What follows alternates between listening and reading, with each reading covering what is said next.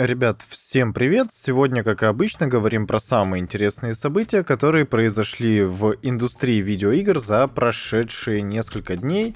И я напоминаю, видеоверсию этого подкаста вы можете найти по ссылке в описании и на ютубе, соответственно, тоже. На канале все это выходит. Ура! Итак, что же там произошло за последние пару дней? И, знаете, Читаем обзоры видеоигр, это моя любимая рубрика, но на самом деле мы будем не то чтобы прям читать обзоры, и не то чтобы прям достаточно подробно их обсуждать, потому что на то есть некоторые причины. Во-первых, 21 сентября вышла Kena Bridge of Spirits. И знаете, я очень ждал эту игру, потому что она мне изначально показалась очень похожей на God of War — 2018 года, только в такой вот э, мультяшной стилистике. То есть, если бы God of War делали Pixar, если хотите. И вы знаете, э, мне в нее не удалось поиграть, потому что, учитывая некоторые геополитические обстоятельства, в EGS игру мне купить не удалось, а PlayStation 5, как вы знаете, у меня нет, поэтому Имеем, что имеем. Поиграть в нее так, к сожалению, не сумел. И что интересно, даже при скопии различным инфлюенсерам прислали только за несколько часов до выхода игры, поэтому мы будем читать даже не столько обзор, сколько первое, первое впечатление авторов на DTF, но мне кажется, что они достаточно красноречиво обо всем говорят, чтобы сделать некоторые выводы, по крайней мере, относительно того, хотите вы играть в эту игру или нет. Короче, мои ощущения, в принципе, оправдались. Кена — это действительно God of War для детей. То есть это такая себе метроидвания в относительно открытом мире, где у нас есть хаб-локация. Хотя справедливости ради не то, чтобы первое и второе было в God of War, но да. У нас есть хаб-локация и мир, который нам следует как-то обозревать, исследовать, изучать принципе, подобный подход мне, в принципе, достаточно сильно нравится. Я два раза сказал, в принципе, не обращайте внимания, время позднее уже. И игра постепенно увеличивается в своих масштабах, предлагая вам э, различную боевку, различные механики. И, в принципе, тут говорить даже не о чем.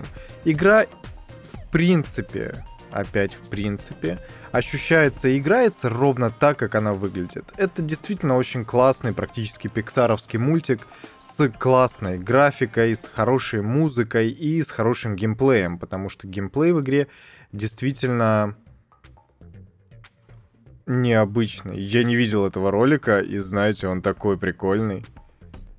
В видеоверсии подкаста это можно увидеть. Короче, анимация супер, и я в игру все-таки поиграю. То есть я не хочу ее покупать на торренте, я поищу ключи, если они есть уже в продаже в интернете, и все-таки я действительно хочу поиграть в эту игру. Она действительно не ощущается игрой AAA класса, на мой взгляд, но тем не менее Кена The Bridge of Spirits это действительно любопытная игра, которая возвращает нас в, во времена счастливого детства, когда мы играли, мы, ну, я имею в виду своих друзей, своих ровесников, когда мы играли в игры типа Мадагаскар, а, почему-то больше я ничего подобного вспомнить не могу. И, разумеется, Beyond Good and Evil почему-то мне сейчас вспомнилось.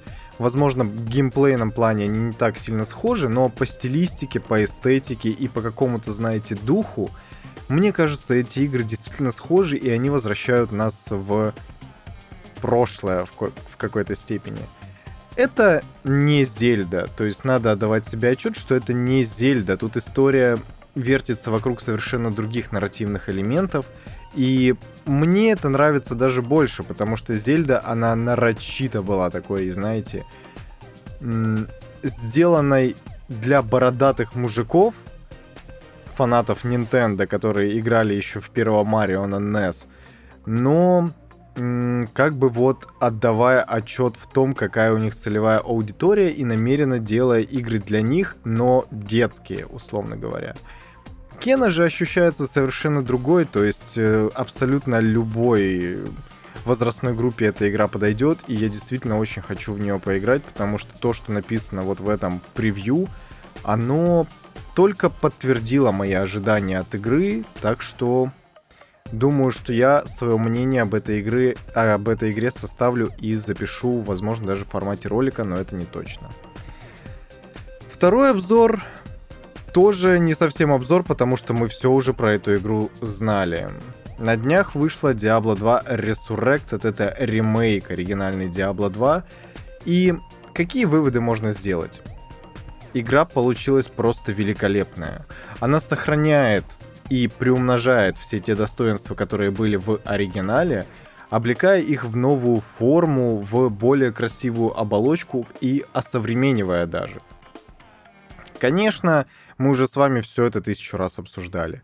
А, поддержка геймпадов, 3D-шная графика, классное освещение — а, более детализированные модельки монстров и персонажей. Все вот это действительно присутствует, и оно выполнено на каком-то невероятно великолепном уровне.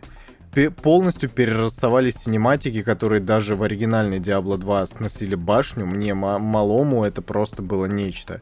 Сейчас, э, разумеется, все полностью переделали, и как это обычно бывает у Blizzard, их синематики абсолютно не уступают даже хорошим мультфильмам и киношным блокбастерам, настолько они достоверны и красиво выполнены.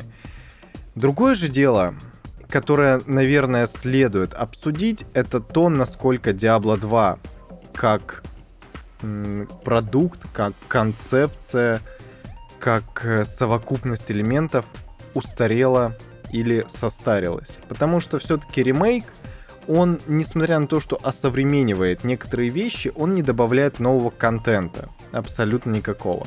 То есть код практически остался такой же самый.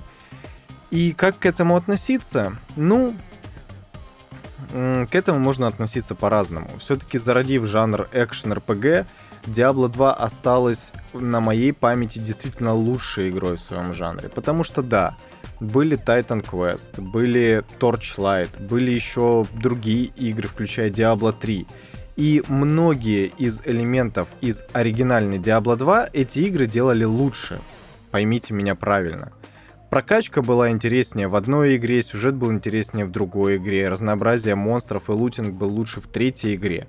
Но никто не смог повторить, как мне кажется, настолько выдающийся визуальный стиль, даже оригинальный Diablo 2, что уже говорить про Resurrected — что, на мой взгляд, это все перевешивает окончательно, расставляя точки над «и», давая понять, какая все-таки игра остается лучшей в жанре.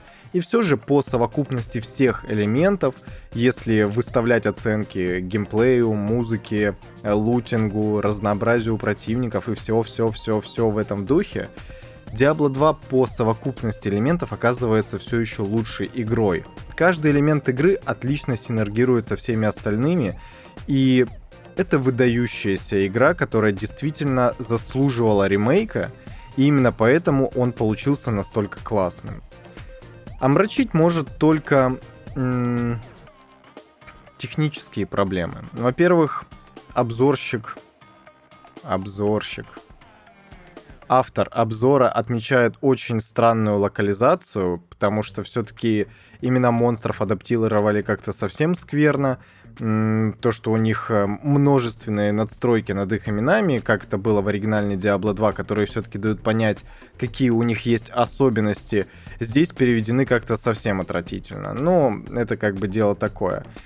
Более существенная проблема в том, что Diablo 2 это полноценная мультиплеерная игра, ММО без э, постоянного онлайна, да, если хотите. Без того, что вы встречаете постоянно других игроков, насколько я понимаю. То есть здесь есть полноценный кооператив, и игра обязует вас быть подключенным к интернету постоянно. Без соединения с серверами игра просто не работает.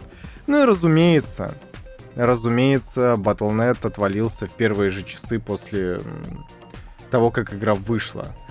Такого наплыва она, естественно, не выдержала, и никогда такого не было, и вот опять. Это как раз тот случай, когда, наверное, это прям супер скверно. Хотя тут отмечаю то, что можно создать офлайн героя, но м- разницу именно в геймплее я как бы не заметил. И автор э, обзора тоже почему-то об этом конкретно не упоминает, но, видимо, можно играть не подключаясь к серверу, только на офлайн героях. Какая разница, я не знаю.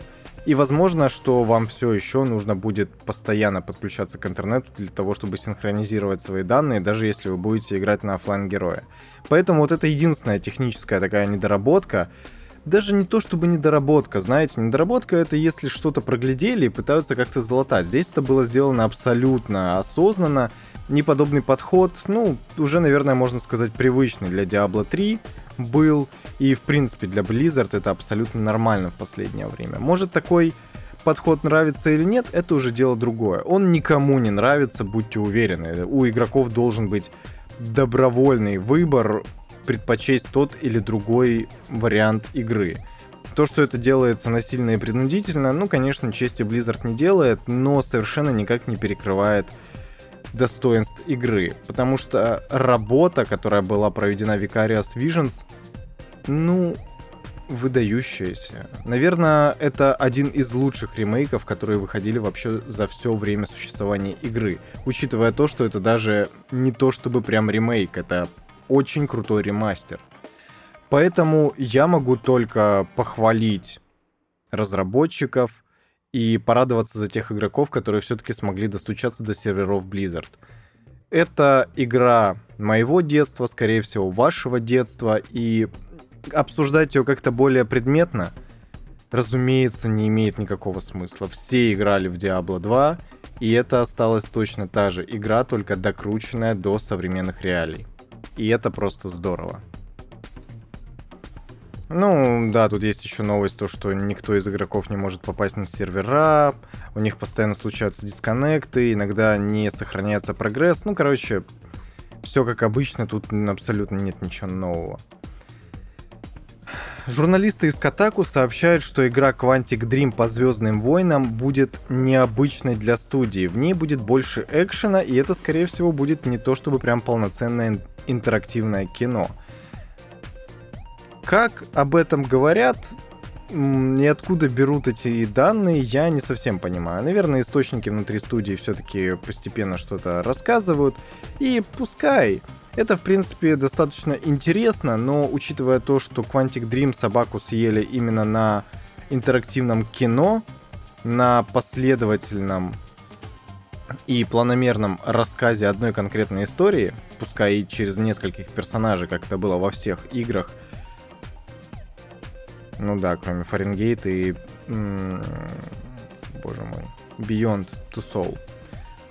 Хотя там тоже было два персонажа, если вы играли в Beyond Soul, вы понимаете, о чем я. С другой же стороны, говорят, что проблема существует у Quantic Dream, потому что их движок не оптимизирован для того, чтобы делать там экшен. Э, он достаточно сильно устарел, и те элементы, которые собираются добавить, это открытый мир и мультиплеер, могут просто работать не так, как хотят игроки и сами Quantic Dream. Это существенная проблема, и, наверное, не все разработчики могут оказаться готовы к такому резкому изменению акцентов, да, и смена подхода.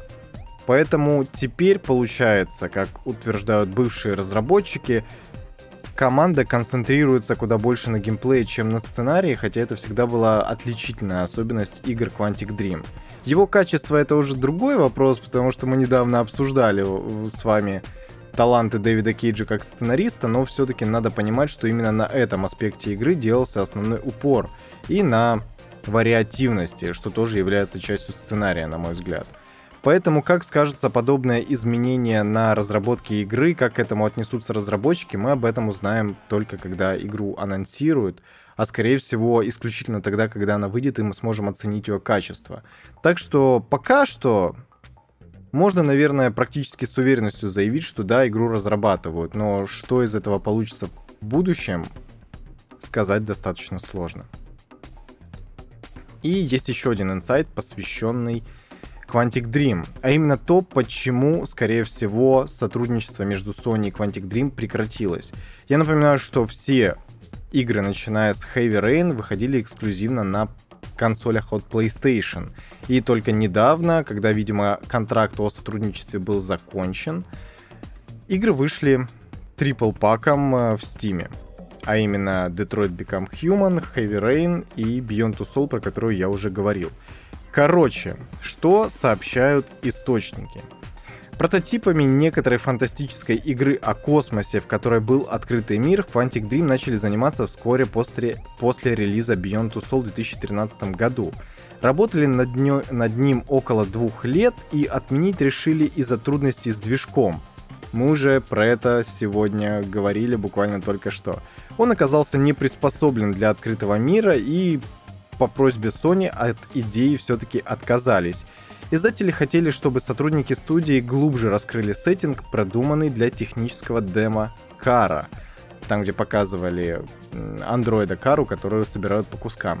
Это, кстати, отличительная особенность Quantic Dream. У них всегда выходила вот такая вот демка, которая показывала технологии, которые будут задействованы в будущем.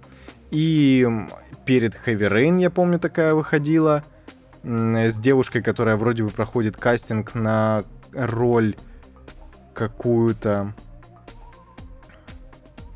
Если вы видели, вы, короче, помните, там достаточно такая пронзительная история про домашнее насилие. Мне их демка очень понравилась в этом плане.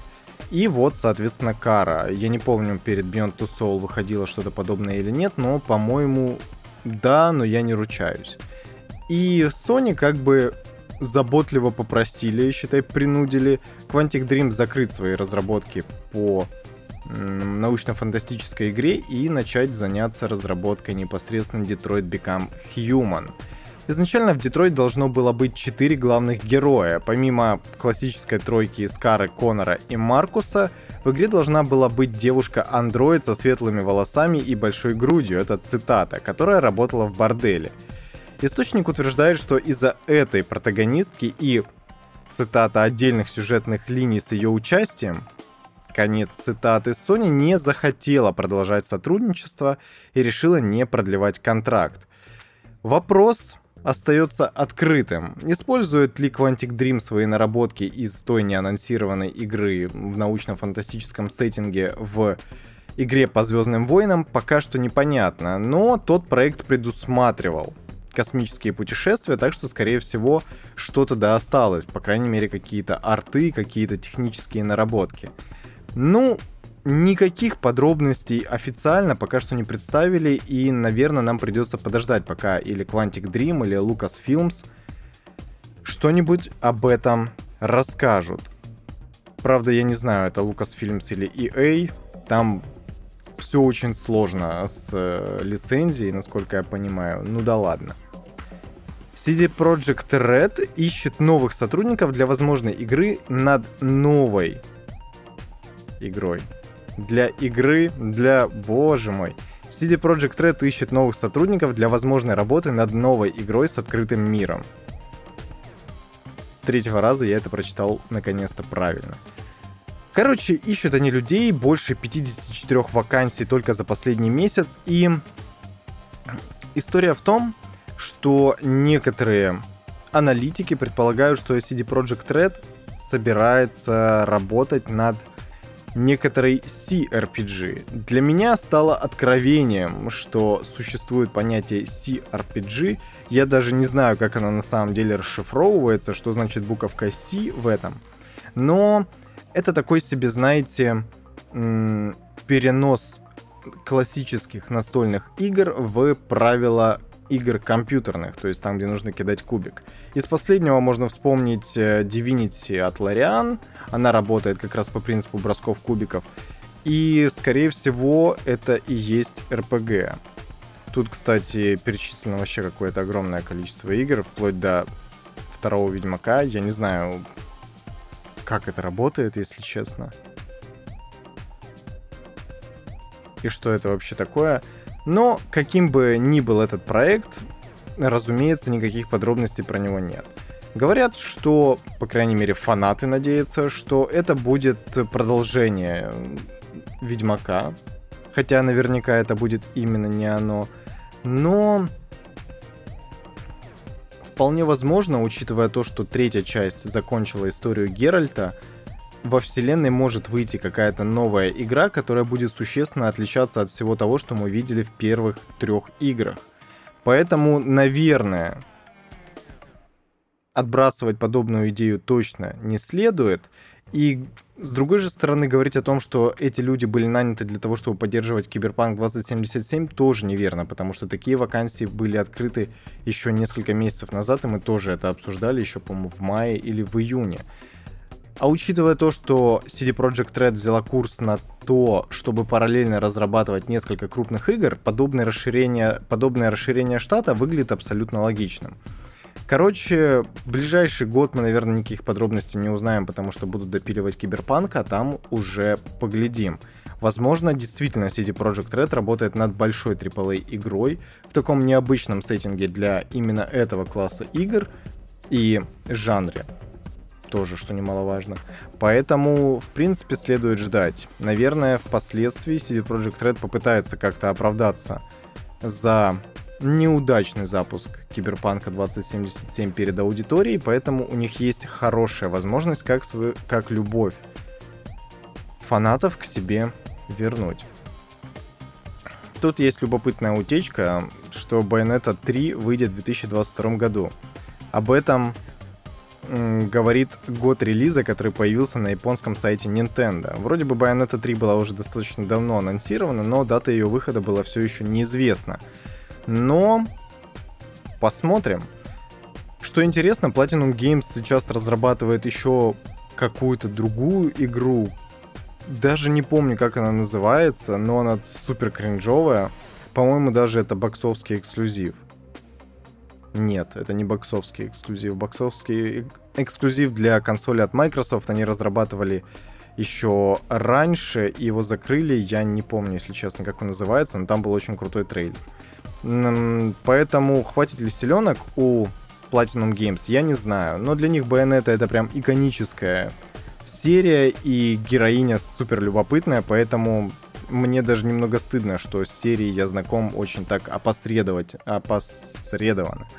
И никогда в игры непосредственно сам не играл, так что хочется, конечно. Но так как у меня нет свеча, наверное, Bayonetta 2 пройдет мимо, а первая все-таки доступна даже в Steam.